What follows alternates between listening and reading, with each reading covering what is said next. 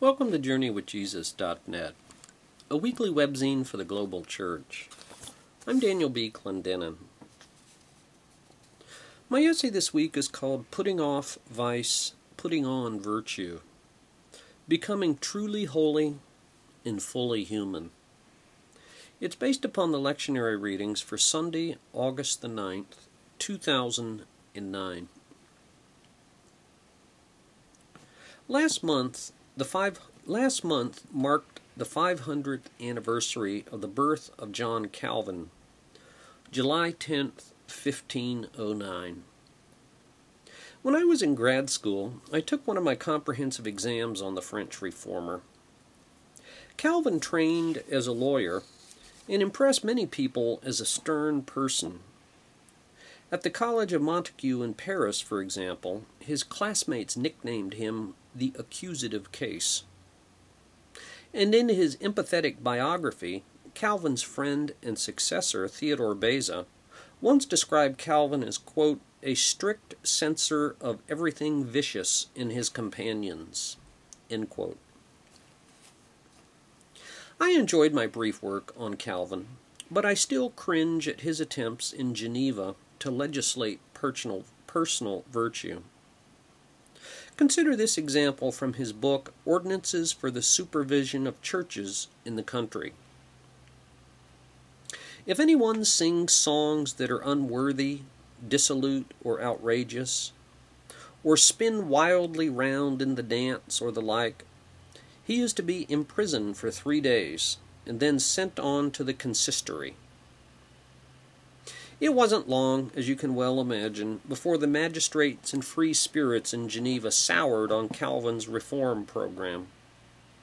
And so on April 23, 1538, they expelled him and his colleague, William Farel, from the city. The difficulties of legislating morality don't mean that we should go to the opposite extreme and reject virtue codes as repressive, puritanical, outmoded, or irrelevant. A few years ago, Oxford University Press published a series of books on the seven deadly sins. One book each on anger, sloth, gluttony, lust, envy, greed, and pride. Each one of which was originally presented in a lecture series at the New York Public Library. But the, but the books are not what you might expect. Francine Prose considers gluttony as a religious sin and as a medical compulsion, but nevertheless concludes that we should celebrate it as an occasion for passion and pleasure. Joseph Epstein downgrades envy from sin to what he calls poor mental hygiene. Eric Michael Dyson writes that pride is not only the fundamental sin, but also the crown of the virtues and even a stroke of moral genius. Simon Blackburn, a philosopher at Cambridge University, complains that lust gets a bad press. He believes that it's not merely useful, but essential. In his brief review of this Oxford series, St- Stephen Prothero concludes that the books will probably appeal to readers who sacrifice traditional categories of virtue and vice in favor of what they think is freedom. The problem here, though, is evident in the wisdom of the Catholic writer Flannery O'Connor. O'Connor once wrote the Catholic novelist believes that you destroy your freedom by sin. The modern reader believes that you gain your freedom in that way. Left to our own vices, a world without virtue would be a bleak and terrifying place. Writing to the Christians in Ephesus in modern day Turkey, Paul describes people in Ephesians 4 who are futile in their thinking, darkened in their understanding, and separated from the life of God because of the ignorance that's in them due to the hardening of their hearts. Having lost all sensitivity, they have given themselves over to sensuality, so as to indulge in every kind of impurity, with the continual lust for more. Hardened hearts, gross insensitivity, flagrant indulgence, and insatiable desire. We don't need to read Paul as generalizing about every human being to find contemporary expressions of his ancient words.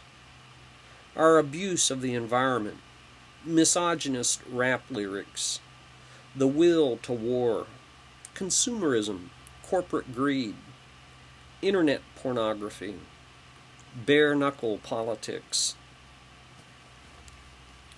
Instead of legislating virtue, Paul appeals to the Ephesians to undertake a moral movement from the old to the new, from darkness to light, from childishness to maturity, and from foolishness to wisdom. In particular, he invokes a metaphor that's so common in the New Testament that some scholars believe that it might come from an early version of catechetical instruction. Paul tells the Ephesians to quote unquote put off their old self, as if to remove a filthy garment, and to put on their new self, which, says Paul, is created to be like God in true righteousness and holiness. Instead of reading Paul's exhortations as legalistic commands that restrict my freedom, I like to think of them as promises that will transform my life. They're gifts of grace to receive, not goals to achieve. Imagine a politician who put off partisan propaganda and put on truth telling. Ephesians 4:25. Think about a parent who moved from compulsive anger to gentleness. 426 or a corporate criminal who made restitution and shared generously with others. Ephesians 4.28 or again i'd love to see a musician who realized how badly raunchy lyrics degrade our communities. 429 who would not want long to live in a, in a society described in Ephesians 4 31 and 32, where bitterness rage, anger, slander, and every form of malice were rare exceptions instead of the moral status quo. And where instead kindness, compassion, and forgiveness ruled the day. On the journey with Jesus, such dreams can become reality, at least in part. I dare say you can find examples right beside you in the pew at church on Sunday. When we soft pedal the language of virtue and vice as prothero, and sacrifice notions of sin in the name of freedom, we lose something. We lose, says Prothero, a sense that something is missing from this world, that awareness of the incompleteness and unsatisfactoriness that St. Augustine took for evidence of another life, and that saints from Mary to Mother Teresa have taken as a charge to make this life conform to our imaginations of the next. Say what you want about the vices of the dogma of sin. One of its virtues has always been to remind us that we, all of us, live between the animals and the gods. That one of the unappreciated challenges of human life is somehow to become a human being.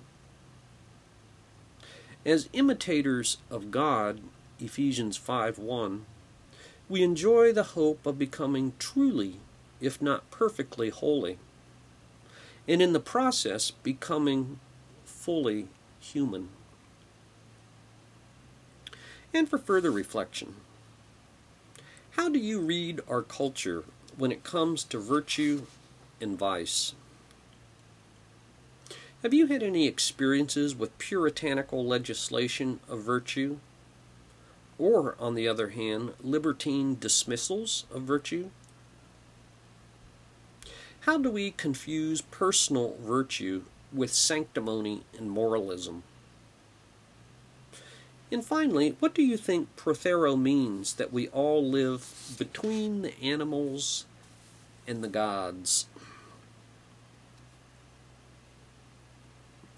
For books this week, we have a guest book review.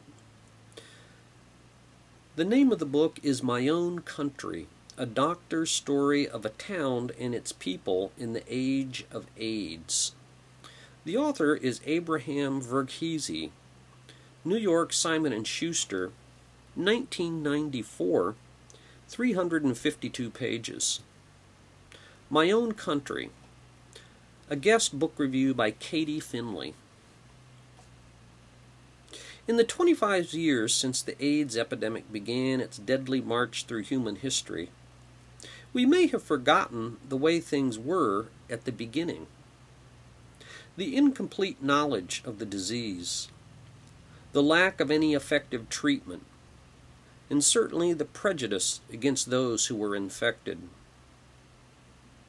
Abraham Verghese wrote of his experience as the sole infectious disease physician in his area of eastern Tennessee.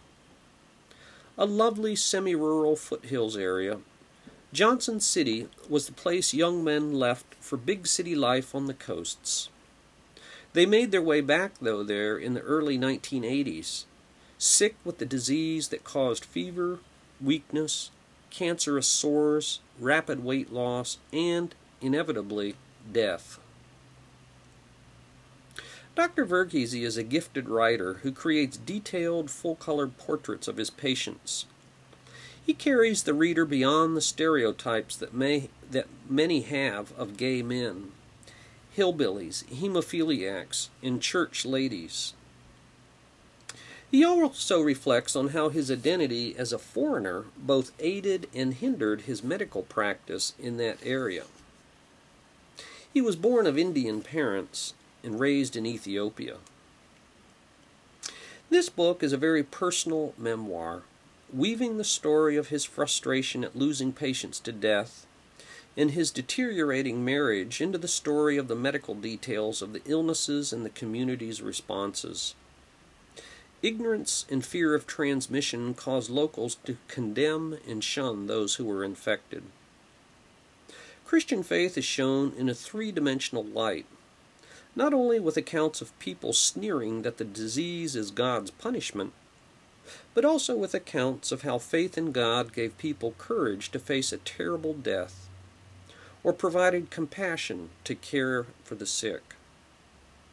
His account reminds us that the current day HIV AIDS situation in parts of Africa is similar.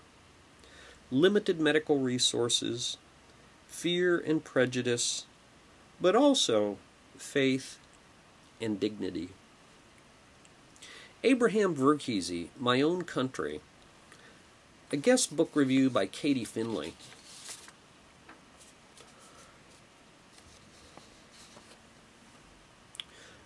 For film this week, I review a movie called Earth from 2009.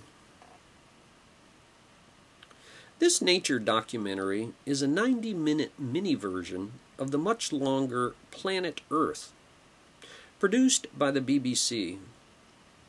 The latter production took five years to make, had a $25 million budget, and employed the latest in photographic technology. The super slow motion and time lapse techniques are especially impressive. Watching the 12 month transformation of a forest in 30 seconds is nothing short of spectacular. Earth focuses on three animal families a polar bear and two cubs, a herd of elephants, and then a mother and baby humpback whale that make a 4,000 mile migration. In between these three stories, the film intersperses takes from the longer documentary. My only complaint is that this production oversells the product with music that at times is both melodramatic and cutesy, and a very irritating and corny narration that is clearly intended for young children. If there's any nature photography that does not need hype, this big screen version is it. Nevertheless, like its longer predecessor, Earth will still make for fantastic family viewing. The title of the film, Earth, from 2009.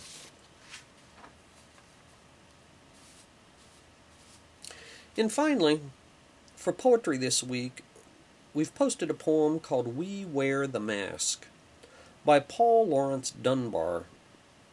Dunbar lived from 1872 to 1906. We wear the mask.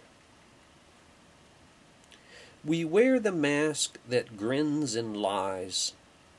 It hides our cheeks and shades our eyes. This debt we pay to human guile. With torn and bleeding hearts we smile, and mouth with myriad subtleties. Why should the world be overwise in counting all our tears and sighs? Nay, let them only see us while we wear the mask. We smile, but, O great Christ, our cries to Thee from tortured souls arise. We sing, but oh, the clay is vile beneath our feet in long the mile. But let the world dream otherwise, we wear the mask. Paul Laurence Dunbar, We Wear the Mask. Thank you for joining us at JourneyWithJesus.net for Sunday, August the 9th, 2009. I'm Daniel B. Clendenin.